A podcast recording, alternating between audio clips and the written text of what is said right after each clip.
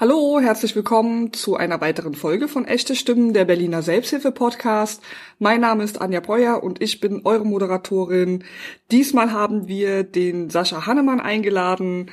Sascha ist Geschäftsführer der Alzheimer Angehörigeninitiative GmbH und wir haben mit ihm über das Thema Einsamkeit gesprochen, über seine Mutter, die an Demenz erkrankt ist und was er getan hat, was ihm geholfen hat, um als Angehöriger, pflegender Angehöriger mit der Situation umzugehen. Und Sascha gibt uns ganz wertvolle Tipps und teilt seine Erfahrungen mit uns zu diesem Thema.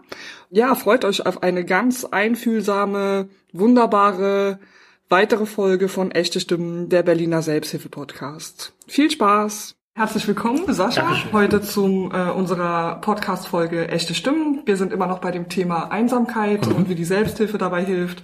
Wir freuen uns total, dass du Zeit gehabt hast, heute hierher zu kommen. Herzlich willkommen. Dankeschön, Anja. Ich freue mich auch sehr, hier zu sein. Und vielen ja. lieben Dank für die Einladung. Sehr gern. Wir sehen uns ja heute zum ersten Mal. Das genau. ist ja immer so ein bisschen spannend, wenn mhm. wir so eine Folge machen und wir uns eigentlich erst in der Folge kennenlernen. Deswegen bin ich ganz neugierig, was passieren wird hier heute. Ich würde es gern so, wie ich es immer mache, dich bitten, dich uns kurz vorzustellen, damit wir mhm. wissen, mit wem wir denn hier heute am Tisch sitzen. Okay. Mein Name ist Sascha Hannemann. Ich bin Geschäftsführer der Alzheimer Angehörigeninitiative GmbH in dieser Rolle auch hier. Mhm. Bin 48 Jahre alt, äh, zwei Kinder, verheiratet, glücklich, erfreulicherweise und äh, selbst pflegender Angehöriger einer demenzkranken Mutter. Das ist auch so ein bisschen der Hintergrund, weshalb ich äh, zur Alzheimer Angehörigeninitiative gekommen bin. Und ja, freue mich sehr, dass wir heute über das Thema Einsamkeit reden. Äh, die Demenzerkrankungen bringen ja natürlich logischerweise viel davon mit. Ja. Ich glaube, da kann ich ein bisschen was beitragen. Ja, super. Also, dass du was beitragen kannst. Das Thema an sich ist ja ähm, tatsächlich sehr tabu belastet immer noch. Also es mhm. ist schon so etwas, wo man nicht so gerne drüber spricht. Aber umso wichtiger ist es, dass wir uns die Zeit nehmen und hier im Podcast einfach auch mehr darüber sprechen. Du hast jetzt einiges schon angesprochen. Du bist selbst pflegender Angehöriger und ja, hast jemanden in deiner Familie und da würden wir natürlich gerne wenn es okay ist, würde ich einfach direkt einsteigen, mhm. dass du uns kurz erzählst. Genau, es geht um Demenz. Vielleicht kannst du auch dazu uns noch ein bisschen mehr erzählen. Genau, vielleicht fangen wir erstmal an. Wie bist du, wenn man so will, zum pflegenden Angehörigen geworden? Also eigentlich bin ich wie die Jungfrau zum Kinde dazu gekommen. Man rechnet ja nicht wirklich damit. Man muss dazu sagen, mein äh, Vater ist sehr jung an Krebs verstorben, mhm. äh, im Alter von 49 Jahren, so dass ich also in der Materie irgendwie schon so ein bisschen drin war. Das begleitete mich eigentlich mein Leben lang. Meine Oma ist an Krebs gestorben. Wir haben sie irgendwie zu Hause gepflegt. Dann der Papa, es war alles ganz furchtbar. Und vor mittlerweile fünf fünf Jahren bekam mir die Diagnose, dass meine Mutter an Demenz erkrankt mhm. ist. Ja, sie ist jetzt, muss man überlegen, 76 Jahre alt tatsächlich schon. Was ja eigentlich auch noch kein Alter ist, muss man sagen. Jetzt wirklich auch schon sehr fortgeschritten in ihrer Erkrankung. Vor fünf Jahren war das ein Riesenschreck natürlich und äh, wie das immer so ist, man man stellt irgendwie Veränderungen mhm. äh, an seiner an seiner Mutti fest oder wen auch immer das jetzt betreffen mag.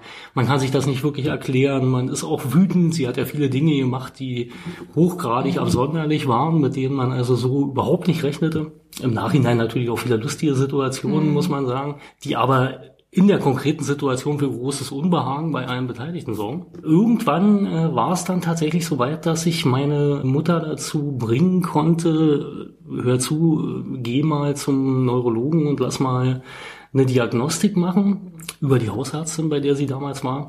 Das gestaltete sich recht schwierig, weil natürlich also meine, meine Mutter war ja nicht entmündigt, dieses Institut gibt's nicht mehr, logischerweise. Und das wäre auch gar nicht nötig gewesen, weil sie ja eigentlich noch ganz gut beieinander war. Aber sich einfach abzeichnete, da stimmt irgendwas nicht. Mhm. Das ist bestimmt für viele auch interessant. Mhm. Kannst du uns mal wenn du magst, das genauer beschreiben, was genau, du hast jetzt gesagt, sonderbar, nicht nachvollziehbar, was genau das war? Also meine Mutter war tatsächlich eine sehr, sehr liebevolle Person, mhm. als sie, äh, als sie gesund war. Ich hatte ein super Verhältnis, meine Freunde haben mich immer darum beneidet, ja. Mhm. Und im Laufe der Jahre äh, gestaltete sich das also so, dass diese, diese, diese liebevolle Seite von ihr immer mehr in den Hintergrund trat. Ah, okay. ja, sie mhm. war also, wurde sehr rechthaberisch, obwohl sie offensichtlich im Unrecht war. Ja, das ist ja dann natürlich auch für den Angehörigen, also für mich und meine Schwester in dem Fall, der Punkt, du fängst dann an zu diskutieren, weil man kann sich's nicht erklären, was passiert ja. da jetzt eigentlich. Sie erzählt Unsinn schlicht und ergreifend, zumindest aus unserer Sicht Unsinn, für sie völlig mhm. nachvollziehbar und logisch und dementsprechend auch logisch, dass sie auf ihrer Meinung beharrt. Ne? Ja, und wir ja. gingen aber natürlich davon aus, dass äh, was, was stimmt mit der Frau nicht. Mhm. Ja, und dann absonderliche Verhaltensweisen, weil sie einfach sehr unflätig beispielsweise wurde in Situationen, wo man es einfach nicht tut. Ja? ja. Und sie war auch nie ein übermäßig unflätiger Mensch, würde ich sagen. Also hat auf der Straße plötzlich Leute beschimpft oder irgendwie ja. so, ja, wo man wirklich ratlos daneben steht und denkt, was ist denn hier los? Hier stimmt irgendwas nicht. Man kann sich's nicht erklären, man ist, man ist wütend und irgendwann fängt man an zu lesen, ja, natürlich. Und äh, ich hatte vorher mit dem Thema Demenz keinerlei. Berührungspunkte und bin dann äh, mit meiner Schwester zusammen und mit meiner Frau zusammen bei der Recherche darauf gestoßen, dass das wahrscheinlich eine beginnende, wenn nicht schon manifestierte Demenz mhm. sein muss, mit der was da zu tun haben. Mhm. Ja? Es waren natürlich auch Verwahrlosungstendenzen zu erkennen. Also wenn ich zu ihr nach Hause gefahren bin, habe ich gedacht, das äh, kenne ich so nicht von ihr. Mhm. Ja? Also einfach Verhaltensweisen, wo man gesehen hat, dieser Mensch verändert sich. Mhm. Ja, was ja im Alter nicht ungewöhnlich ist, aber wir reden da über eine Frau, die damals Ende 60 war. Ja, das ja. ist ja jetzt äh, nicht unbedingt was, wo man vermuten würde, der kann sich selbst um sein Leben nicht mehr kümmern, der oder die. Mhm. Ja, aber das war offensichtlich der Fall. Okay. Und äh, dann kam eben irgendwann nach langem Hin und Her diese Diagnose. Wie habt ihr eure Mutter dazu bekommen?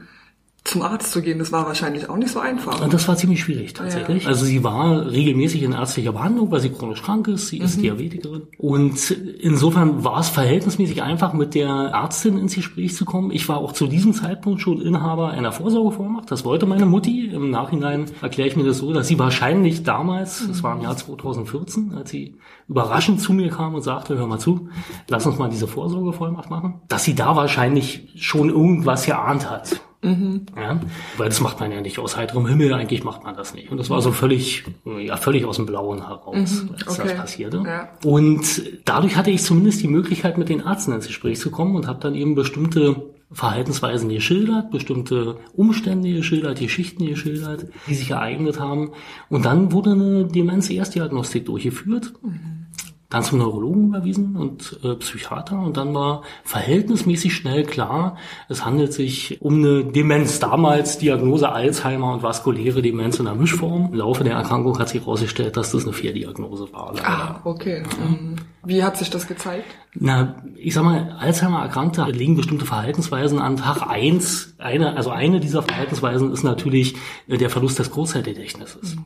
Ja? Mhm. Das war bei meiner Mutter überhaupt nicht der Fall. Ah, ja, okay. Die hatte ein tadelloses Gedächtnis. Ja, sie konnte super rechnen. Sie ist, damit machen wir einen ziemlichen Zeitsprung. Ja, als ich sie dann in die erste Einrichtung gebracht habe, hat sie, werde ich nie vergessen, hat sie diese Patientenunterlagen bekommen hat sich einen roten Kugelschreiber genommen, mhm. hat die durchgelesen, hat die ganzen Kommafehler angestrichen und hat zu der Person gesagt, die dachte, sie ist eine Alzheimer-Patientin, nehmen Sie das mal wieder mit und machen Sie es mal nochmal und wenn Sie fertig sind, dann können Sie gerne wieder. Mhm. Ja? Ja. Und das waren einfach Dinge, die passten überhaupt nicht. Mhm. Ja? Und diese sich ständig steigernde Unflätigkeit und zunehmende Bösartigkeit, mit der wir es da tatsächlich auch zu tun hatten. Zu Beginn der Erkrankung, äh, da wurde dann irgendwann klar, dass es sich also um eine sogenannte frontotemporale Demenz handelt, mhm. wo also eine sogenannte behaviorale frontotemporale Demenz, es gibt also verschiedene Formen, ich kann es kaum aussprechen, mhm. ähm, wo also das, ja, letztlich das Sozialverhalten in Mitleidenschaft gezogen okay, wird. Ja. ja. das heißt also, sie hat sich an keine gesellschaftlichen Normen mehr gehalten.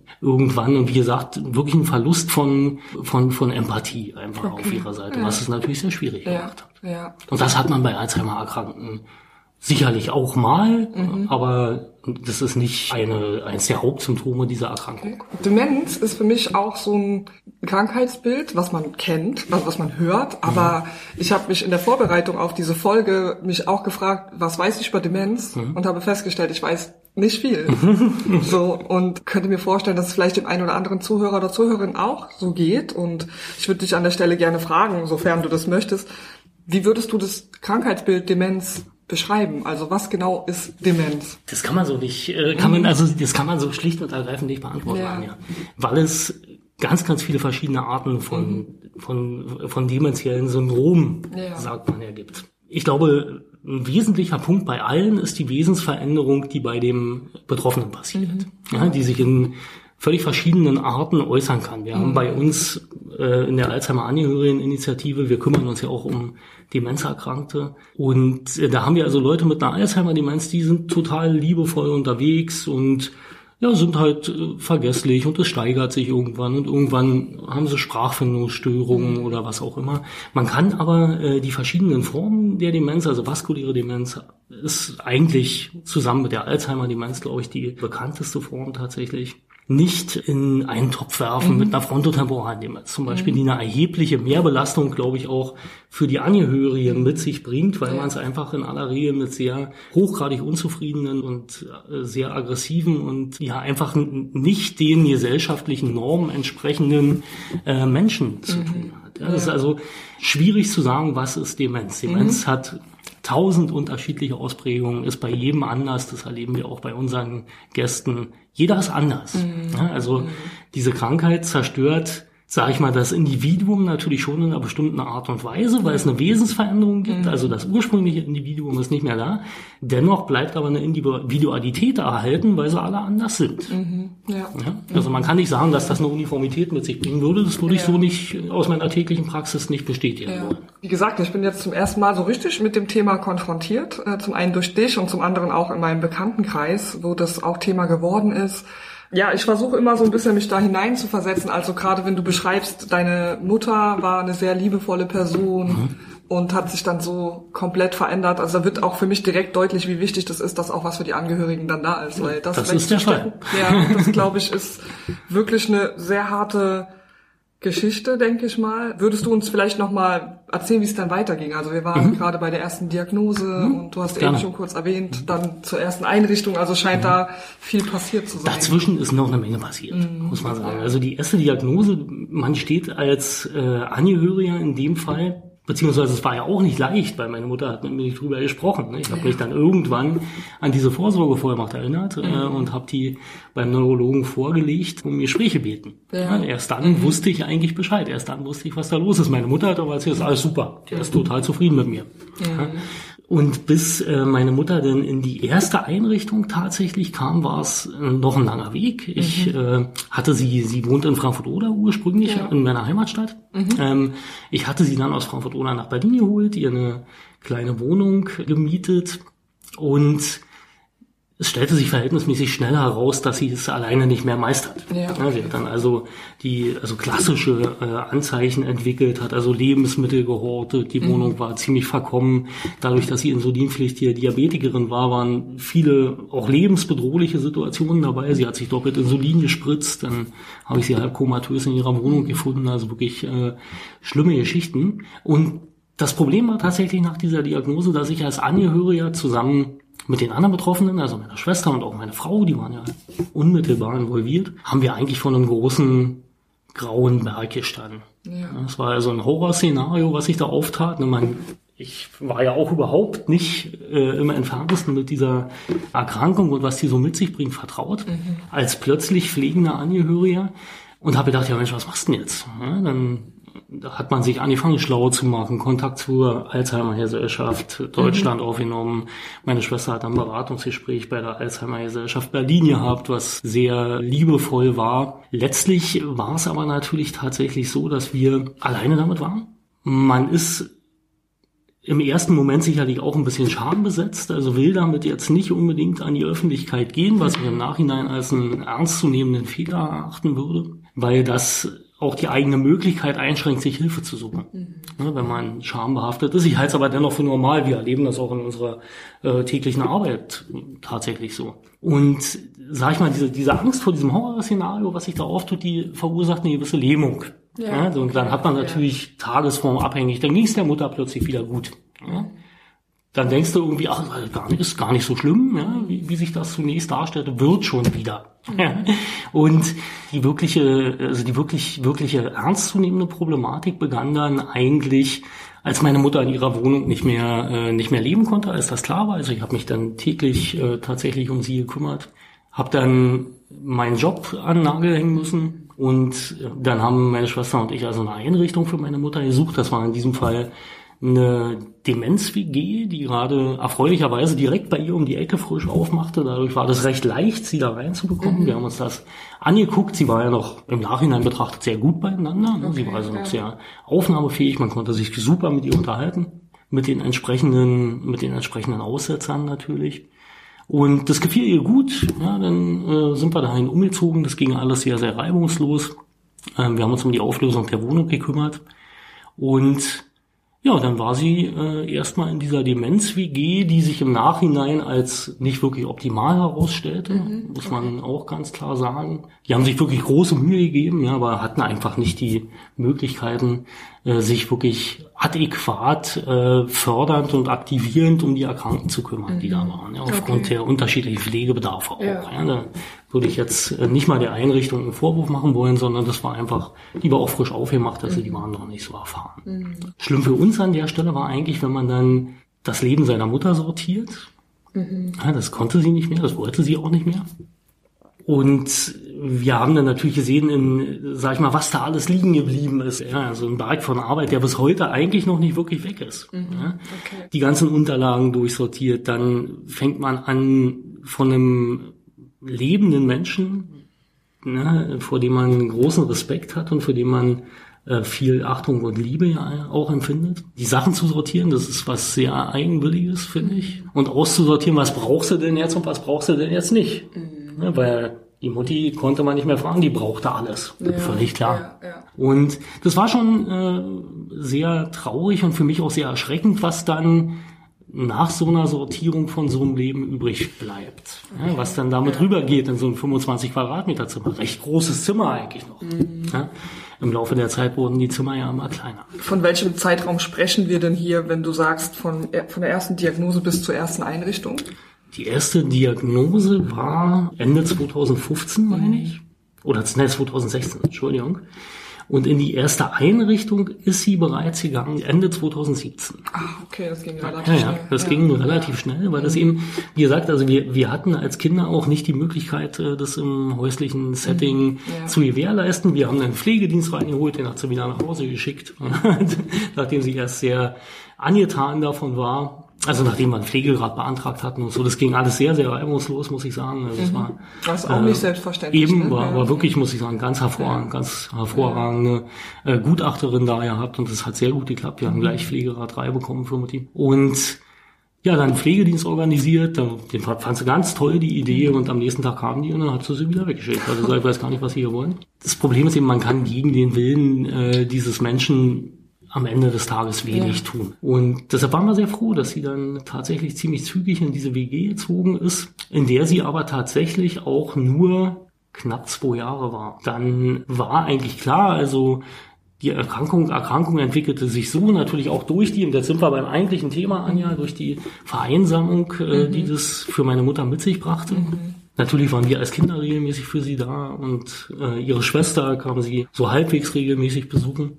Trotz allem schottete sich meine Mutter natürlich immer mehr nach außen ab. Sie hatte also einen ganz kleinen Kreis, die ja. Pflege in der, in der WG, auf der sie sehr fixiert war tatsächlich, ihre Kinder und mehr Menschen hat sie eigentlich nicht mehr an sich herangelassen. Sicherlich auch aus Scham. Sie hat ja selber zu diesem Zeitpunkt noch sehr gut mitbekommen, dass mit ihr irgendwas nicht ja. in Ordnung ist. Ja. Ja, daraus erwuchs auch ein großer Teil dieser Aggressivität, so erkläre ich mir das im Nachhinein. Und irgendwann waren wir ihre einzigen Bezugspersonen. Und dann mhm. ging der, man kann es sagen, Terror los. Okay, okay. Ja, Okay, also ich merke richtig, wenn du das so erzählst, dass das wirklich sehr viel mit mir macht. So, das ist fühlt sich für mich unvorstellbar an. Also diese Belastung, damit immer wieder konfrontiert zu sein oder auch die, ich denke mal so ein Stück weit auch so Machtlosigkeit, oder? Die da mit einhergeht. Erstmal großen Respekt auch an der Stelle. Ach, danke. Ja, Alles wirklich, weil auch gut. da zu sein, ich glaube nicht, dass das einfach ist, immer wieder so über die Jahre und ähm, genau, ich würde gerne noch mal kurz ähm, darauf zurückkommen. Du hattest gerade gesagt, ja, dass sie dann, du hast es als Terror beschrieben. Mhm. Würdest du uns das vielleicht noch mal ein bisschen genauer beschreiben, was genau das bedeutet? Ja, wie gesagt, also meine Mutter war, vereinsamte immer mehr. Ne? Sie hatte damals einen Lebensgefährten, ja, ja. von dem sie sich dann trennte der auch mit dieser Situation natürlich völlig überfordert war. Er mhm. wohnte in einer anderen Stadt. und merkte sicherlich auch, dass da was Grundlegendes mhm. irgendwie nicht stimmt und hat sich dann mehr zurückgezogen. Dann stand die Trennung irgendwann an. Damit war also, sag ich mal, der, der damalige Mittelpunkt in ihrem täglichen Leben, ja. glaube ich, weg. Und sie fixierte sich eben tatsächlich auf wenige Menschen, also mhm. auf mich vor allen Dingen, vor mhm. allen Dingen als, also wir hatten einen sehr, sehr engen Kontakt vorher, aber auch auf meine Schwester. Mhm. Und meine Mutter war sehr, sehr lange, wie gesagt, in der Lage, äh, Tätigkeiten auszuführen, die eine Alzheimer-Patientin niemals hätte ausführen können, nämlich zum Beispiel mit WhatsApp hervorragend umgehen. Mhm. Ja, oder mit dem Handy sehr gut umgehen. Ja. Ja. Das führte dann zu Situationen, dass sie mich am Tag 30, 40 Mal anrief. Okay. Also während der Arbeit im 5-Minuten-Takt. Mhm immer dieselben Fragen stellte, aggressiv wurde, wenn ich gesagt habe, ich habe jetzt keine Zeit, dann kriegte ich am Tag 60, 70 WhatsApps ja, mit ja. immer den denselben Worthülsen ja, mhm. und und äh, Geschichten, die offensichtlich nicht äh, nicht stimmten, mhm. die also offensichtlich ausgedacht waren. Die entwickelte Fixierungen auf Objekte mhm. beispielsweise. Ja, also sie wollte eine bestimmte Sorte von Milch. Mhm. Ja, es musste also ja Weidemilch sein oder so, die sie jetzt unbedingt brauchte und zwar unbedingt jetzt. Mhm. Oder eine bestimmte Schlagsahne, also Milchprodukte waren eine Zeit lang ganz, ganz wichtig für sie. Mhm. Und über Hygieneartikel und andere Geschichten. Und ja, da bekam ich am, am Tag und auch meine Schwester am Tag 30, 40, 50 WhatsApps. Wir sollen jetzt sofort in die Apotheke fahren, diese Dinge holen. Und da bist du, also verlierst du irgendwann die Nerven. Ja, klar. Ja, ähm, ich habe es dann so gemacht, dass ich sie blockiert habe natürlich, ne, weil ich nicht mehr, also gar nicht mehr in der Lage war, äh, mich um andere Dinge zu kümmern. Dann hat man abends aber natürlich doch ein schlechtes Gefühl, wenn man denkt, oh Gott, hoffentlich ist ihr jetzt nichts passiert. Ja, ja. Und dann ging es direkt wieder los. Oder sie hat sich dann auf meine Schwester fokussiert, weil meine Schwester sie blockiert hat, dann auf meine Tante und hat eigentlich die ganze Familie verrückt gemacht. ja. Aber wie gesagt, das ist natürlich, man, das Problem ist, man steht dann immer da und denkt, kann sie damit nicht aufhören, um Gottes Willen? Nein, sie kann damit natürlich nicht aufhören. Ja. Das kann man jetzt im Nachhinein ganz klar sagen. Ja, es ist ja nicht, ist ja kein böser Wille, sondern mhm. ganz klar ein Symptom ihrer Erkrankung gewesen. Mhm. Das Problem für mich als Angehörigen war in der Situation, es hat mich irgendwann nicht mehr weitergebracht, mir das zu sagen. Ja. Weil es mein Leben dominiert hat. Ja. Es hat wirklich auch unser familiäres Leben zu Hause dominiert. Mhm. Und das war äh, eine immense Belastung, mhm. muss man ganz klar sagen. Mhm. Ja, so dass das dann auch bei mir, sage ich mal, dazu führte, dass ich einen gewissen Abstand eher gesucht habe irgendwann, weil ich gemerkt habe, ich kann das nicht, ich halte das nicht, mhm. halte das nicht durch. Ja, ja. Auch die Familie hält das nicht aus. Das funktioniert so nicht. Und habe gesagt, gut, okay, wir müssen sie aus dieser Einrichtung herausnehmen, wo sie wenig Ansprache hat und damit natürlich viel Langeweile. Mhm und äh, bringen sie in eine wirkliche stationäre Einrichtung. Das haben wir dann auch getan, ein bisschen außerhalb von Berlin, um mhm. auch ein bisschen Abstand herzustellen. Ja. Und das ist aber genauso in die Hose gegangen. Das hat ebenfalls nicht funktioniert. Okay, okay, ja. ja. Also würdest du sagen, dass, mir fällt jetzt nur das Wort Betreuung ein, also dass die Demenz und die Einsamkeit, dass es das mit begünstigt. Also dass Unbedingt. Ja, dadurch, mhm. dass sie sehr einsam sich gefühlt hat, wahrscheinlich auch euch so terrorisiert hat. Das ja. so miteinander. Unbedingt. Also es führt äh, zu einer Vereinsamung auf Seiten des Erkrankten, ganz, ja. ganz klar. Ja. Weil sich der Kreis der Personen, mit denen er kommuniziert, immer mehr einschränkt. Mhm. Das ist erlebe ich in meiner täglichen Arbeit jeden, mhm. jeden Tag. Mhm. Zu Beginn sicherlich immer aus Scham, aber irgendwann auch aufgrund mangelnder Fähigkeiten. Das ist ja, also das Kommunikationsverhalten wird ja extrem eingeschränkt oder entwickelt sich in einem anderen Bereich. Es mhm. passiert also dann ja. ganz viel über Mimik und, äh, und, und, und Gestik oder über Situationen. Ja. ja. Und natürlich bringt es eine Vereinsamung für die Angehörigen mit sich. Ja, jetzt für mich als Kind sicherlich nicht ganz so schlimm, wie es für einen Ehepartner unter Umständen sein kann, der dann mhm. äh, von dieser zunehmenden Isolation in aller Regel ja mit betroffen ist. Ja schon für mich und meine Schwester als Kinder, glaube ich, äh, hat das eine Zunahme von Einsamkeit mit sich gebracht, obwohl wir familiär gut eingebunden sind. Schon alleine der Umstand, sich nicht zu trauen, mit Leuten darüber zu sprechen, so wie ich das jetzt tun kann mittlerweile, ja. ist einfach ein Grad von Einsamkeit. Und äh, über die Hürde zu springen, sich da Hilfe zu suchen und sich anzuvertrauen, auch objektiven Personen anzuvertrauen. Also es bringt auch nichts, dauerhaft die Familie damit zu belassen. Mhm. Erstens sind die nicht objektiv, die helfen dir nicht weiter. Zweitens leiden die genauso drunter. Also, das, also, also ich sag mal, das Auf, aufgefangen werden im familiären Bereich ist super, super wichtig, aber es bringt dich nicht weiter, diese Einsamkeit, mit der du es äh, zu tun hast, zu bekämpfen. Mhm. Ja, sondern dafür ist das Suchen einer professionellen Hilfe, glaube ich, das Beste, was man tun kann. Mhm. Und ja. das habe ich halt irgendwann gemacht. Mhm. Nachvollziehbar. ja. Und gut, dass du den Schritt gemacht hast. Also in der Selbsthilfe geht es ja auch darum, da wird, wird man auch sehr oft mit äh, Einsamkeit konfrontiert, mhm. also jetzt auch bei psychischen Erkrankungen. Einfach deswegen, weil man das Gefühl hat, mit niemandem darüber sprechen zu können, was in einem vorgeht. Genau. Und deswegen gibt es für viele, ist dann auch so diese Erleichterung, mit anderen zu sprechen, die das Gleiche erlebt haben. Mhm. Da kommen wir später noch dazu, zu deinem Engagement. Du hast mir auch gesagt, dass du auch Angehörigengruppen anleitest. Ich leite oder? selber eine Angehörigengruppe ja, genau. an in Berlin Buch, die leider, leider Gottes über die Corona-Zeit sehr, sehr eingeschlafen mhm. ist. Die muss mhm. jetzt also wiederbelebt werden, was jetzt aber auch passieren wird innerhalb der nächsten Wochen, wenn wir ja. uns wieder zusammensetzen und Treffen, auch Präsenztreffen machen. Es war eine sehr frisch gegründete Angehörigengruppe, mhm. deshalb war die Möglichkeit, das am Telefon zu machen, na nicht wirklich eine realistische. Okay, also ich könnte mir vorstellen, dass äh, unsere Zuhörerinnen und Zuhörer sicherlich denken, ja, ich glaube, ich werde mich da mal melden. Mhm. Ich werde ähm, die Kontaktdaten sowieso zu dir und auch zu der Initiative in die Show Notes schreiben, was Super. ich immer tue. Mhm. Genau, einfach auch, dass die Zuhörerinnen und Zuhörer das jetzt wissen, die mhm. gerade zuhören, dass äh, sie die Infos alle bekommen in den Show Notes. Es ist wirklich interessant. Ich habe schon mit vielen Gästen gesprochen und viele Geschichten auch schon gehört und ich spüre bei deiner Geschichte so eine so eine Betroffenheit, die ich gar nicht so richtig zuordnen kann, weil ich denke dann direkt auch an meine Mutter. Mhm. Aber ich habe auch schon mal überlegt, irgendwas stimmt mit ihr nicht. Oder da habe ich auch angefangen, so ein bisschen zu recherchieren, dann bin ich auch bei Demenz okay. gelandet. Und deswegen, das hat mich ganz bedrückt und so ein ähnliches Gefühl habe ich jetzt auch. Deswegen finde ich es umso wichtiger und bemerkenswerter, dass es ein Engagement gibt, also dass du eben das machst, äh, die Initiative oder Geschäftsführer bist, mhm. dieser äh, Alzheimer-Initiative GmbH heißt es, ne? Genau.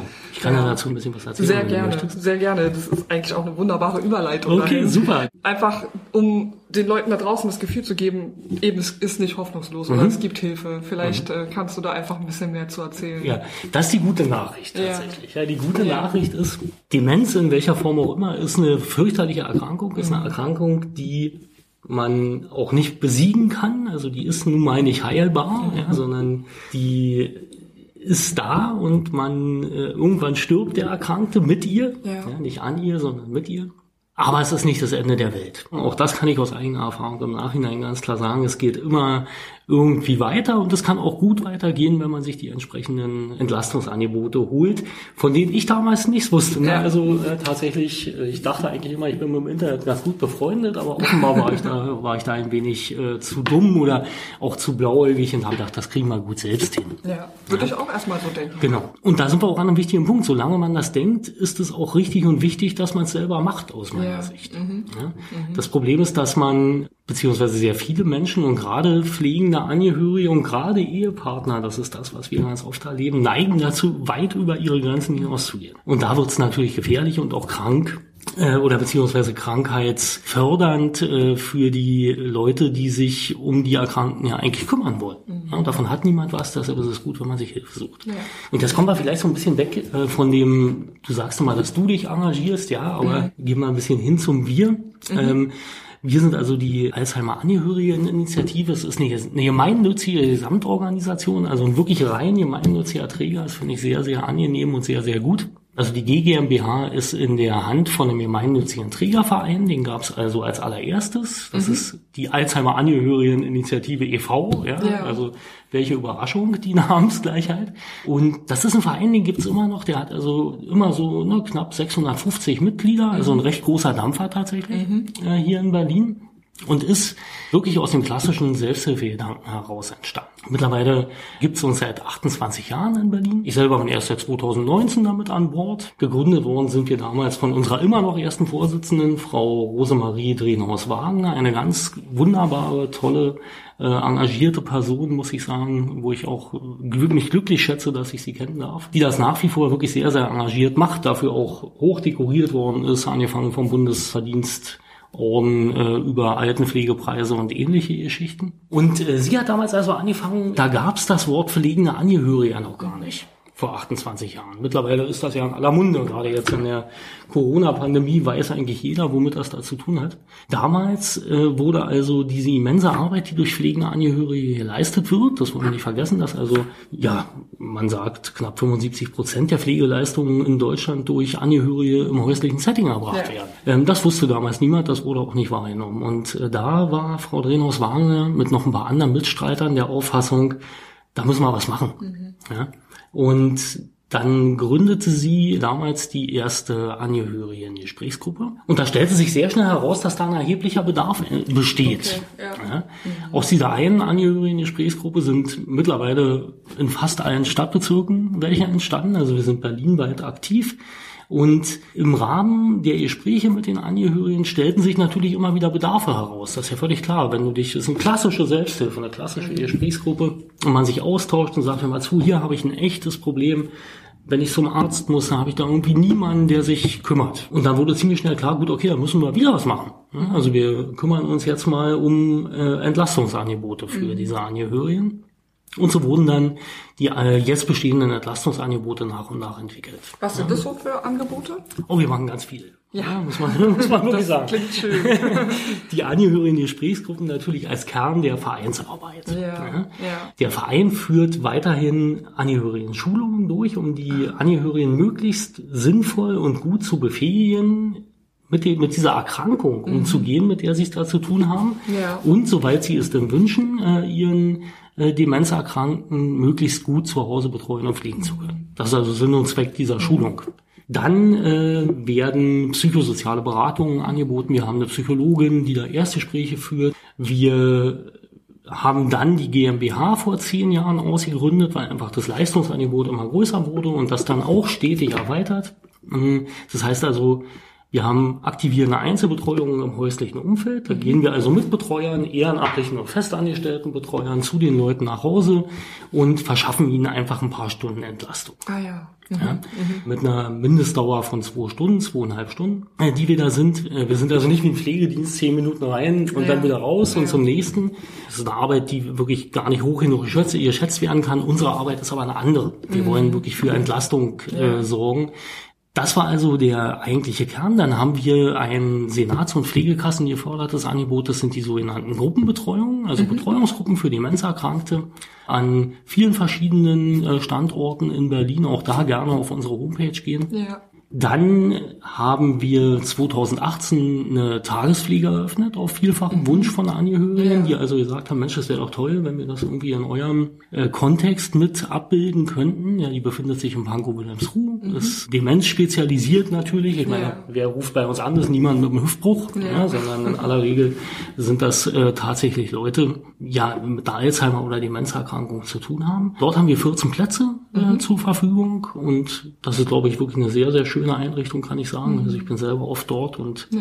auch meine Familie ist öfter mal da, äh, mal da, war natürlich jetzt in Corona-Zeiten eher schwierig. Dann sind wir Reiseveranstalter. Mhm. Wir führen also betreute Urlaubsreisen durch. Gerade gestern ist es das erste Mal endlich wieder losgegangen, ja, nach langer, langer Zeit. Ich glaube, vor einem Dreivierteljahr waren wir das letzte Mal. Wir sind gestern mit insgesamt 15 Familien nach Plau am See gefahren, mhm. also nach okay. Alt-Schwerin genauer. Ja. Äh, sind wir in Pflegehotels an vier verschiedenen Standorten in Deutschland mittlerweile machen wir das. Sind wir eingemietet, um die Pflege und Betreuung adäquat gewährleisten zu können. Wir haben also auch wirklich Leute, die sehr weit in ihrer Erkrankung sind, also ein Pflegerad 5 schon haben mhm. ähm, und einen dementsprechend hohen Bedarf haben. Dementsprechend müssen es barrierefreie Hotels sein, logischerweise. Ja. Und da haben die Angehörigen einfach mal die Möglichkeit, sich eine wirkliche Auszeit zu nehmen, mal am Stück zehn Tage Urlaub zu machen Wow. Ja? Ja. Mhm. Sind wir wieder beim Thema Einsamkeit. Das ja. geht ja sonst eigentlich nicht. Also auch Urlaub ist eine Sache, die verloren geht, wenn man zu Hause einen Demenzkranken pflegt als Ehepartner. Wir kümmern uns um die Pflege und Betreuung vor Ort. Die Angehörigen haben auch dort eine Angehörigengruppe einmal in diesen zehn Tagen, wo sie sich austauschen können. Und der eigentliche Austausch findet aber natürlich unter den Angehörigen statt. Und die demenziell veränderten Personen, die wir da äh, mit haben, die werden halt von unseren wirklich sehr gut ausgebildeten Betreuern ganz liebevoll betreut, früh gepflegt, fertig gemacht fürs Frühstück. Wow, und dann ja. werden ein paar Ausflüge gemacht. Das ist eine ganz tolle Geschichte ja. tatsächlich. Dann haben wir noch die Möglichkeit, Beratungspflichtbesuche äh, durchzuführen für Pflegegeldempfänger. Ja, wir sind also zugelassene Beratungseinrichtungen mhm. seit mittlerweile mehr als zwei Jahren und mhm. gehen zu den Leuten nach Hause schulen sie auch im häuslichen Umfeld, wenn das gewünscht ist, und führen diese Pflichtberatung, die die Pflegekasse verlangt, damit man das Pflegegeld äh, gezahlt kriegt, äh, durch und geben wertvolle Hinweise und Tipps, wie man die Pflege da zu Hause verbessern kann. Mhm. Das sind im Großen und Ganzen, jetzt überlege ich, ob ich was vergessen habe. Ja, Im Großen und Ganzen die Dinge, die wir tun. Wertvoll. Ja, so eine ganze Menge. Ja, richtig schön. Ja, gut zu hören, gut zu wissen auch. Ich habe es äh, tatsächlich gar nicht gewusst, dass es das Angebot in der Form gibt mhm. so, und der Größe. Was ich mich gefragt habe, äh, bestimmt seid ihr damit auch öfter konfrontiert, bei pflegenden Angehörigen, also stell mir vor, dass das vielleicht dann so ankommen könnte, so, oh Gott, noch mehr Belastung, wenn ich jetzt noch zur Schulung muss, oder ist, ist das auch ein Thema, oder wird es dann eher als Geschenk gesehen oder als gut, dass ich mal raus kann oder so. Man muss sagen, die, die, die Schulung äh, ist ja erfreulicherweise natürlich keine Pflichtveranstaltung mhm. ne, für, die, ja. für die Angehörigen. Ja. Also die müssen da nicht hin, ja. ne, sondern Leute, die zu uns kommen, und das sind Menschen unterschiedlichster Couleur. Das sind Enkelkinder beispielsweise. Mhm. mhm okay. Ja, die also, weiß nicht, wo der Opi dement ist und die einfach merken, ich habe da irgendwie ein Problem, damit umzugehen, ne, mit dieser ganzen Geschichte. Die kommen zu uns und lassen sich schulen. Das ist eine dreitägige äh, Schulungsreihe, a vier Stunden, die mhm durchgeführt wird, wo man also nochmal darauf eingeht, was ist diese Erkrankung eigentlich, was sind die typischen Ausprägungen äh, mhm. im Laufe einer Demenz, wie geht man auch mit der Vereinsamung des Demenzerkrankten um, wie verhalte ich mich richtig? Ja, in aller Regel, wenn es nicht funktioniert, ist es nicht das Problem des Demenzerkranken, sondern desjenigen, der damit umgeht. Mhm, ja. Ja. Man muss also erstmal realisieren, dass es überhaupt gar keinen Sinn macht, dagegen ja. anzukämpfen oder dem ja. Demenzerkranken zu erklären, wie die Welt funktioniert. Ja, ja der hat seine eigenen Erklärungen. Mhm. Ja? Und die sind für ihn richtig. Mhm. Das probieren wir da äh, zu vermitteln. Vorhin ähm, hatte ich eher so gedacht, also dass die ähm, Angehörigen schon das total gerne annehmen würden, mhm. diese Angebote, mhm. aber vielleicht schon so erschöpft sind oder so belastet sind durch die Pflege, dass sie vielleicht vielleicht ähm, gar nicht können oder ich verstehe diesen Gedanken. Ja. Äh, nicht können ist ein gutes ja. Stichwort. Natürlich, ja. wie willst du drei, also drei Wochen in Folge mhm. an einem Freitag das Haus verlassen, wenn zu Hause mhm. dein demenzkranker Ehepartner sitzt? Aber wir gewährleisten natürlich vor Ort eine Betreuung. Dementsprechend, also die kommen, haben die Möglichkeit, mit ihren, äh, mit ihren Demenzerkrankten ah, okay. zusammen zu uns zu kommen. Okay. Wir übernehmen die Betreuung während der Zeit. Das ist natürlich schon mal ganz schön, weil es sind vier Stunden Auszeit ja, vom ja. täglichen Pflegealltag. Ja. Mhm. Dafür sind viele recht dankbar. Man muss natürlich sagen, wir sitzen äh, im Wedding in der Reinickendorfer mhm. Straße, also ziemlich in der Stadtmitte. Mhm. Wenn wir eine Familie haben, ich sag mal, die 75-jährige Frau pflegt zu Hause ihren genauso alten oder ein bisschen älteren mhm. Mann, der weit in seiner Erkrankung ist, dann ist es für die schon eine echte Herausforderung, mhm. zu uns zu kommen. Mhm. Das muss man klar sagen.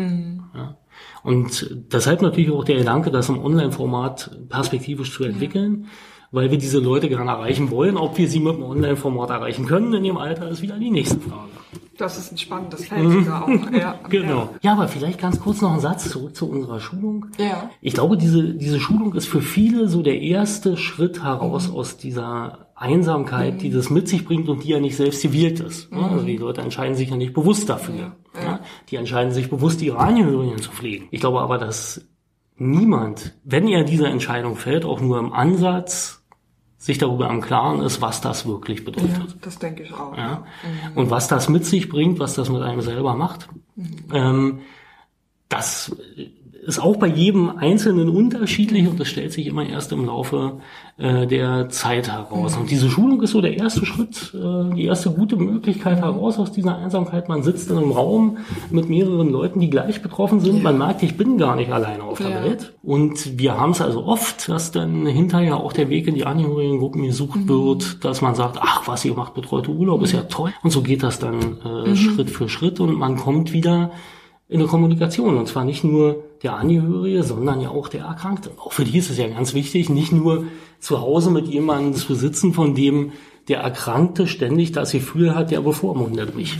Ich glaube, diese Schulung ist ein ganz gutes Entree, ja. ehrlich gesagt. Okay. Und wie oft findet die statt? Also jetzt die findet äh, jetzt momentan natürlich ja. schwierig. Jetzt im Juli findet wieder die erste Präsenzschulung statt. Normalerweise führen wir die viermal im Jahr durch mit den jeweils drei Schulungsblöcken. Mhm. So ist das bisher. Bei Bedarf können wir es aber natürlich auch gerne öfter machen. Ja. Und wenn ich jetzt Angehörige bin und Interesse oder denke, ja, ich würde total gerne an der Schulung teilnehmen, was muss ich tun? Um teilnehmen zu können, ja, na, natürlich muss man sich auf unserer Homepage anmelden mhm. oder bei uns in der Geschäftsstelle anrufen. Mhm. Ja, wir ja. haben also ganz liebe Mitarbeiter da vor Ort, ja. äh, die sich da super gerne darum kümmern. Braucht man nicht nur mit einem Schulungsanliegen anzurufen, man kann auch einfach so anrufen, mhm. wenn man ein, ein Problem mit der Erkrankung oder mit einer Situation, die diese Erkrankung für einen mhm. selbst mit sich bringt, äh, mhm. äh, hat, dann kann man sich gerne jederzeit an uns wenden. Okay. Das sind also die Möglichkeiten der Kontaktaufnahme. Ja, ich habe mich gerade gefragt, muss ich was bezahlen Nein. oder wird es, wie wird es finanziert? Das wird über, über die Pflegekassen ja. abgerechnet und das ist kostenlos, mhm. selbstverständlich für alle Teilnehmer. Ich würde gerne noch mal kurz zurück zu deiner Mutter kommen mhm. und habe ich noch zwei Fragen. Das eine ist, wie geht's deiner Mutter heute? Also wo ist sie heute? Mhm. Meiner Mutter geht's, also meine Mutter ist in ihrer Erkrankung sehr, sehr weit. Sie ist im mhm. Endstadium ihrer Erkrankung. Okay. Das muss man, muss man ganz klar sagen. Ja. Ich hatte ja vorhin erzählt, wir haben sie dann in eine stationäre Einrichtung damals mhm. äh, bringen müssen. Da ist sie dann fristlos gekündigt worden, ja, okay. wegen Eigen- und Fremdgefährdung, so nannte man das. Also sie hat auf ihrem Zimmer geraucht. Ich hätte dagegen rechtlich vorgehen können, natürlich. Es macht aber wenig Sinn. Mhm. Ja, weil wenn die Erde da verbrannt ist, dann ist sie verbrannt. Wir haben jetzt eine tolle Einrichtung tatsächlich mhm. äh, gefunden. Kann, darf man dafür erzählen, wo ja. sie ist? Ja, ja. Das ist das Seniorenheim Grüntal in der Grüntaler Straße. Mhm. Ein familiengeführtes, eine familiengeführte Einrichtung, die einen ganz klaren Schwerpunkt im Bereich, Bereich Demenz haben, das ganz toll und liebevoll mhm. machen, muss man ganz klar sagen. Also ist meine Mutti sehr, sehr gut aufgehoben. Wohlgefühlt hat sie sich eigentlich in keiner Einrichtung. Sie ist aber jetzt in ihrer Erkrankung so weit fortgeschritten. Sie hatte jetzt einen akuten Vorfall, also eine schwere doppelseitige Lungenentzündung mhm. und hat da im Krankenhaus eben dann tatsächlich nochmal einen schlimmen Demenzschub äh, bekommen. Mhm. Dass ich also sagen kann, physisch ist sie in der Grüntaler Straße, wo sie psychisch ist, kann ich nicht mehr beurteilen.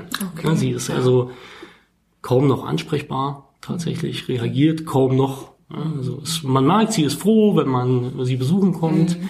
hat aber weder ein Zeitgefühl noch kann sie auf, auf herkömmlichem Wege kommunizieren. Okay. Ja, sondern das beschränkt sich wirklich auf wenige Worte mhm. ja, und auf nachgesprochene Sätze teilweise. Singen spricht sie noch gut drauf an. Ich singe mal mit ihr, das Wandern ist das Müllers Lust. Ah, ja, und ja. streiche sie ein bisschen und gebe ihr ein bisschen was zu essen und dann geht's wieder nach Hause. Mhm. Ja, es ist natürlich sehr traurig, aber trotz allem in diesem Setting, in dem sie sich da bewegt, ein sehr versöhnlicher Zustand. Okay, wow. Mhm.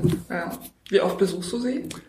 Ich kann es nicht jeden Tag, es geht nicht. Ich habe selbst eine Familie, ja. es ist nicht, ist nicht möglich. Ja. Schlicht und ergreifend. Ja. Und, und ansonsten äh, versuchen meine Schwester und ich jeder ein bis zweimal die Woche zu ihr zu gehen, so dass sie also alle zwei Tage Ansprache hat. Man muss dazu sagen, da greift auch bei mir so ein bisschen der Selbstschutz und auch bei meiner Schwester. Das ist natürlich eine äußerst belastende Situation, wenn man da ist. Ja, und jeden Tag könnte ich es auch selber nicht. Ich würde es nicht schaffen, ja, jeden Tag teilzunehmen. Vom Mentalen her. Ja. ja. ja. Das ist nämlich die zweite Frage, die ich an der Stelle hatte, weil wir haben vorhin unterbrochen, als du meintest, du hast, du hast dir dann professionelle Hilfe geholt. Bei ich spüre ja, also es scheint etwas bei dir passiert zu sein, was dir hilft, besser mit der Situation umzugehen. Also was mhm. kommt bei mir auf jeden mhm. Fall an. Kannst du uns das mal so genauer beschreiben, was mhm. du für dich getan hast, damit du, weil es scheint wirklich so zu sein, dass du mit der Situation umgehen kannst, ohne dass es dich zerfrisst innerlich. Mittlerweile ist das so. Ja, ähm, ja das sind einfach, sag ich mal, verschiedene mhm. Maßnahmen, die sich mhm. äh, so ergeben haben. Natürlich, also ich habe erstmal mit meiner Hausärztin drüber gesprochen. Mhm. Also auch ich war äh, dann tatsächlich in einem Zustand der völligen Erschöpfung auch mhm. irgendwann äh, angekommen und habe mir therapeutische Hilfe gesucht. Ja. Ja. Das heißt also, es war für mich auch nicht so richtig einfach, muss ich gestehen. Mittlerweile bin ich sehr, sehr froh, mhm. ähm, dass ich es nach wie vor machen kann und unterhalte mich da regelmäßig mit meinem sehr, sehr guten äh, und sehr einfühlsamen Therapeuten und äh, kann meinen ganzen Müll da lassen, sozusagen, mhm. und verhältnismäßig unbeschwert nach Hause gehen. Also es ist mittlerweile wirklich ein Zustand erreicht, wo ich sagen kann, ich kann mit dieser Situation super gut leben. Mhm. Was mir immens weitergeholfen hat tatsächlich. Ich habe ja dann irgendwann, ich hatte ja erzählt, ich habe meinen damaligen Job an den mhm. Nagel gehängt und irgendwann war ja klar, gut, okay, jetzt musst du irgendwie mal wieder arbeiten gehen. Hatte ich auch Lust drauf und habe dann im Internet die erste Stellenanzeige, die ich fand, war der Geschäftsführer der Alzheimer Angehörigeninitiative und äh, seit 2019 bin ich jetzt da und das hat einen immensen therapeutischen Nutzen für mich, ja, weil ich die Möglichkeit habe, professionell mit dieser Geschichte äh, umzugehen. Ich lerne da unglaublich viel. Ich selber arbeite ja nicht am Erkrankten, ja, und nur marginal am pflegenden Angehörigen, ne, wenn äh, eine Angehörigengruppe da ist. Aber was mir wirklich sehr, sehr viel gibt, ist die Arbeit unserer tollen Mitarbeiter, die wir haben. Wenn ich also sehe, wie die das machen, ich sehe auch zu, dass ich regelmäßig äh, unsere Angebote alle besuche als Geschäftsführer tatsächlich. Mhm. Bin oft in der Tagespflege, fahre auch mal in eine Betreuungsgruppe. Mhm. Einzelbetreuung natürlich nicht, ne? das ist ja eine Einzelbetreuung. Ja. In die betreuten Urlaube fahre ich immer einen Tag, ja, mhm. guck mir das an. Also probiere da schon verhältnismäßig nah dran zu sein. Und für mich hat die Dankbarkeit, die auch ich als Geschäftsführer erfahre von den Angehörigen, die wir unterstützen, das hat für mich einen immensen therapeutischen Wert. Mhm. Weil gerade in der Zeit, als meine Mutter auch nicht mehr in der, in der Lage war, äh, sich liebevoll zu äußern und man darf auch von einem Erkrankten keine Dankbarkeit erwarten, logischerweise für das, was man tut, war die Dankbarkeit für diese aus meiner Sicht unglaublich sinnvolle Tätigkeit, die ich da ausübe. das kann ich auch mal sagen, so im Nachhinein. Das ist das erste Mal in meinem Leben, dass ich abends nach Hause gehe und sage, Mensch, heute hast du irgendwie was Gutes gemacht. Das ist ein unglaublich befriedigendes Gefühl und gibt mir super viel Kraft. Ja. Und das Allerwichtigste ist natürlich meine Familie. Mhm. Ja, das ist also meine Frau, meine Kinder, meine äh, Schwester, die mir ungeheuer viel äh, Kraft bringen und mich ungeheuer unterstützen. Ich berührt das total. Wir laufen die Tränen runter. das ist mir noch nie passiert in der Folge. Entschuldigung, dass ich unterbreche. Das ist so schön zu hören. Ja, ja. nee, es ist tatsächlich so. Ja, ja, ja, ja das spüre ich. Kommt an bei mir. ja, wow. Ja, was wollte ich sagen? Ich denke mal, also wenn du so sagst, dass du abends nach Hause gehst und weißt, was, was Sinnvolles getan.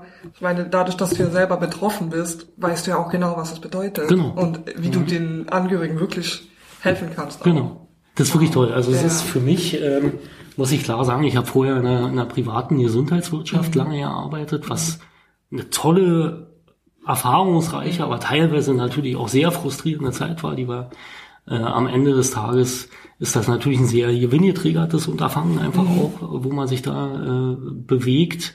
Das hat mir eine lange Zeit lang viel, viel Spaß gemacht mhm. und auch äh, viel bedeutet. Und äh, jetzt kommen wir aber vielleicht zu, der, zu den positiven Geschichten. Meine Oma hatte mal gesagt, gibt nicht schlecht, nichts Schlechtes ohne was Gutes, Junge. Ja. Und da hat sie recht, ja. ja. Die Erkrankung meiner Mutter und das, was im Verlaufe dieser Erkrankung mit mir passiert ist, hat mich unglaublich geerdet und zurück auf den Boden gebracht. Mhm. Das muss man so mhm. ganz klar sagen. Mhm. Ja, also ich habe völlig meine, meine Prioritäten im Leben komplett mal überprüft, habe eigentlich Reset gedrückt und habe mir das alles nochmal aus der Distanz angeguckt und mir wirklich überlegt, was ist denn eigentlich wichtig für mich? Mhm. Ja, was, was sind eigentlich die Dinge, die mein Leben sinnvoll und wertvoll machen? Ist das wirklich das Geld verdienen oder ist das was anderes? Und ich für mich, das kann man jedem selbst überlassen, ja. wie man das gerne machen möchte. Ich für mich bin zu dem Schluss gekommen, es ist was anderes. Mhm. Ich möchte was tun, was aus meiner Sicht wirklich sinnstiftend ist, was benötigt wird, was wertvoll ist, weil wenn es wertvoll für andere ist, ist es auch wertvoll für einen selbst. Ja, das stimmt. Ja, ja, so ein bisschen, also was heißt so ein bisschen, die Selbsthilfe ist, also das, was wir hier machen, die Unterstützung der genau. Selbsthilfe ist ja auch ein bisschen der Ansatz, auf mhm. jeden Fall. Nee, und ich kann wirklich sagen, also ich bin unglaublich glücklich, diesen Job ausüben zu dürfen ja. und das ist für mich ein Traumjob ja. mittlerweile. Hätte ich vor zehn Jahren auch nicht gedacht. Ja, ja. Wow, ich bin ganz berührt. Also ich bin jemand, die sehr gerne und viel redet. Mir fallen gerade nicht mehr die richtigen Worte ein, ein bisschen sprachlos, einfach aus, ähm, aus Berührtheit. Und ich mhm. freue mich total, dass einfach alle Betroffenen in dieser Situation einfach auch die Möglichkeit haben, mit euch in Kontakt zu kommen und auch Hilfe zu bekommen. Das ist wirklich schön. Sehr, sehr gerne. Ja, ja, mhm. ja. Nichtsdestotrotz, lieber Sascha, sind wir schon am Ende des, fast am Ende des Podcasts angelangt. Ich glaube aber, dass wir dieses Thema mit den pflegenden Angehörigen noch mal ein bisschen mehr aufgreifen mhm. werden. Also wir haben ja hier auch einen Teil in, in der Selbsthilfebewegung, die sich damit befasst, die KPEs und die KPUs. Genau, mhm. genau da machen wir auf jeden Fall noch mal eine Folge und da würde ich auch total gerne noch mal auf dich zurückkommen. Jederzeit gerne. Ja, das äh, freut mhm. mich sehr, dass wir da noch mal ein bisschen mehr tiefer reingehen, mhm. noch mal ein bisschen mehr ähm, erfahren dürfen. Trotzdem würde ich dich gerne fragen, obwohl du es gerade eben auch schon so ein bisschen gesagt hast, aber was beeindruckt dich am meisten in deiner Tätigkeit, also in der Selbsthilfe, wenn man so will? Mhm. Auch da ist es natürlich wieder schwierig, das pauschal zu sagen. Also mhm. in der Selbsthilfearbeit beeindruckt mich tatsächlich dieses Bedürfnis, es hat mich am meisten beeindruckt, dieses unglaubliche Bedürfnis nach Offenheit bei den Leuten, wenn sie sich dann dafür entschieden haben, ja. sich einer Angehörigengruppe anzuschließen zum Beispiel. Mhm. Ja, das beeindruckt mich immer wieder, wenn man sieht, auch in, in welcher Geschwindigkeit beispielsweise eine Mitte 70-jährige Frau oder ein sehr erfahrener alter Mann äh, zutrauen, zu den Gleiche sind passt. Das ist was, was ich sehr, sehr schön finde, wenn man merkt, äh, wie innerhalb weniger Sitzung eine gewisse Entspannung äh, bei dem Betroffenen eintritt. Das ist was, was mich sehr, jedes Mal wirklich sehr tief bewegt und mich äh, sehr glücklich macht mhm. tatsächlich. Mhm, ja. Was mich ebenfalls unglaublich beeindruckt, ich habe hab ja erzählt, dass wir haben so 25 festangestellte Mitarbeiter, eigentlich müsste ich so aus dem Stegreif wissen, du siehst, ich stottere ein bisschen, weil auch da hat sich über die Corona-Zeit ein bisschen was verändert. Ja. Und wir haben natürlich auch ganz viele ehrenamtliche Engagierte bei uns und mhm. die beeindrucken mich immer wieder. Unsere festangestellten Mitarbeiter, ganz tolle Mitarbeiter, ja, beeindrucken mich ebenfalls, ja, mhm. wie liebevoll und äh, ruhig die mit den Erkrankten umgehen, aber die Ehrenamtlichen beeindrucken mich natürlich noch auf eine andere Art und Weise. Ein derartiges Engagement, also gerade in einer Einzelbetreuung von Familien an den Tag zu legen, die über lange Zeiträume zu begleiten in dem Leid, was diese Erkrankung tatsächlich ja nun mal mit sich bringt, aber auch in der Freude und vielleicht auch ein bisschen mehr Freude damit reinzupacken. Ich sage es ja auch in unserer Selbsthilfegruppe, habe ich es immer gesagt, dass wir eigentlich uns hier drei Stunden oder zwei Stunden treffen, um gemeinsam Spaß zu haben. So blöd sich das anhört, ja, viele rümpfen immer die Nase sagen, ja, wie kann man denn da Spaß haben? Das ist eine Selbsthilfegruppe. Ich finde es ganz wichtig, weil es ja schon so traurig genug. Absolut. Ja? ja. Und äh, wir probieren da ganz viel zu lachen und wenn die Ehrenamtlichen kriegen das auch hin, dass sie ein Lächeln auf die Gesichter der fliegenden Angehörigen und auch der Demenzerkrankten zaubern und das aus sich heraus, mhm. aus einer intrinsischen Motivation, also nicht für Geld, ja. ja. sondern das ist was, was mich unglaublich beeindruckt, muss ich ganz ehrlich sagen. Ja. Also meinen aller, allerhöchsten Respekt. Mhm. Das ist einfach unglaublich. Mhm. Ja. Schön. Genau, ich habe mir hier noch so eine Frage aufgeschrieben, die, die ich jetzt noch wichtiger finde, als, als ich es aufgeschrieben habe. Was möchtest du gerne den Menschen, die eben pflegende Angehörige sind, persönlich jetzt sagen mhm. an der Stelle? Es gibt viel, was man sagen könnte, aber ich glaube, das wirklich Wichtigste für Sie, äh, liebe Zuhörende, pflegende Angehörige, ist, beachten Sie Ihre eigenen Grenzen und Ihre eigene Leistungsfähigkeit. Mhm. Es ist überhaupt gar keine Schande, wenn man sich Hilfe sucht, wenn man sie braucht. Vielleicht auch sogar schon, wenn man sie nicht braucht. Mhm. Ja, umso besser kann man dann im Zweifel helfen, wenn es äh, soweit ist und wenn es nötig ist. Aber ich habe es ja schon mal gesagt, Anja, viele pflegende Angehörige gehen weit über die Grenzen ihrer eigenen mhm. Belastungsfähigkeit hinaus. Das ist das, was ich den Leuten vielleicht gerne mitgeben würde.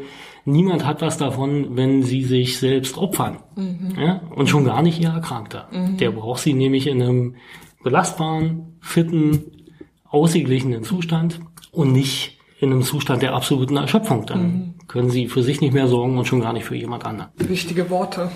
ja, genau. Und ähm, ich frage auch immer gerne am Ende, ob es noch etwas gibt, äh, was du total gerne noch im Podcast lassen würdest, was so irgendwie noch auf der Seele brennt oder was noch angesprochen werden müsste dringend, ob es da was gibt. Also jetzt haben wir eine Stunde geredet. Ich habe so viel gesagt, Anja. Jetzt bin ich bin jetzt selbst so ein bisschen äh, erschöpft tatsächlich ja. auch, muss ich gestehen. Und ich glaube, damit können wir es hier belassen. Okay, wunderbar. Und dann zum Schluss, wie von ja. jedem unserer Gästinnen und Gäste, deine Buchempfehlung, Filmempfehlung Buchempfehlung. oder Veranstaltung. Es ist tatsächlich ein Buch, ja, was ich okay. mitgebracht habe. Mhm. Ähm, und zwar ist es das Buch von Arno Geiger, Der alte König in seinem Exil. Mhm. Ja? Ein Buch, was mich schwer beeindruckt hat und was mir wirklich auch weitergeholfen hat. Das ist ein Buch, was sehr kontrovers diskutiert mhm. wurde. Vielleicht ganz kurz zum Inhalt. Arno Geiger schreibt also über seinen Vater, der an Alzheimer erkrankt ist, August Geiger, der ich glaube 15, wenn ich mich recht erinnere, 15 Jahre im familiären Kontext äh, mit dieser Krankheit lebt und gepflegt wird von seinen Angehörigen, also von, seinen, äh, von seinem Sohn und seinem, dem Rest seiner Familie. Und es ist aus meiner Sicht wunderbar dargestellt, wie also die gesamte Familie eigentlich gegen, probiert gegen diese Erkrankung anzuarbeiten. Mhm. Ja? Der Einzige, der es nicht macht, ist der Demenzkranke selbst. Der, ne, also zu Anfang natürlich, ja, also ist der verzweifelt, aber dann irgendwann ist er in seiner Welt und lebt gut damit und Der Arno Geiger schildert aus meiner Sicht das ganz hervorragend, wie sich die Situation eigentlich erst in dem Moment löst, als die Familie den Vater so nimmt, wie er ja. in seiner Erkrankung ist. Ja. Mhm. Der kommt dann irgendwann auch ins Heim, äh, der alte Herr August Geiger. Und das ist ein Buch und dafür vielen Dank, Arno Geiger, äh, was mir, was mir also wirklich ein vertieftes Verständnis über die Erkrankung äh, gegeben hat, auch wenn meine Mutter eine andere Form von, von Demenz hat, aber das hat mir unglaublich weitergeholfen, hat mich sehr beeindruckt, weil es einfach toll geschildert ist. Und äh, ich finde es auch überhaupt nicht reißerisch oder ausschlechterisch, was die Person des Vaters angeht, so wie das also manchmal in der Öffentlichkeit dargestellt wird. Mhm. Meiner Ansicht nach ein absolut empfehlenswertes Buch. Okay, ja. ja. Vielen Dank für die wertvolle Gerne. Empfehlung. Das wird natürlich auch wieder in den Show Notes nachzulesen sein. Genau, was bleibt mir zu sagen am Ende? Ganz herzlichen Dank, dass du dir die Zeit genommen hast für deine Offenheit, äh, deine ja, Begleitung, dein Engagement oder euer Engagement, wie du es vorhin so schön gesagt hast. Und ja, alles Gute. Vielen Dank. Liebe Anja, ich danke dir und jederzeit gerne wieder. War ganz toll. Ja, Dankeschön. super, das freut mich. Tschüss. Tschüss. Das war's auch schon wieder von Echte Stimmen, der Berliner Selbsthilfe-Podcast. Wenn ihr Fragen habt, Feedback geben möchtet oder aber selbst mal zu Gast im Podcast sein möchtet, meldet euch gerne bei uns per Mail, über Instagram oder geht auf unsere Homepage echte-stimmen.de, füllt ein Kontaktformular aus oder eben schreibt eine Mail an hallo at echte-stimmen.de. Mein Name ist Anja und ich freue mich auf unsere nächste Folge.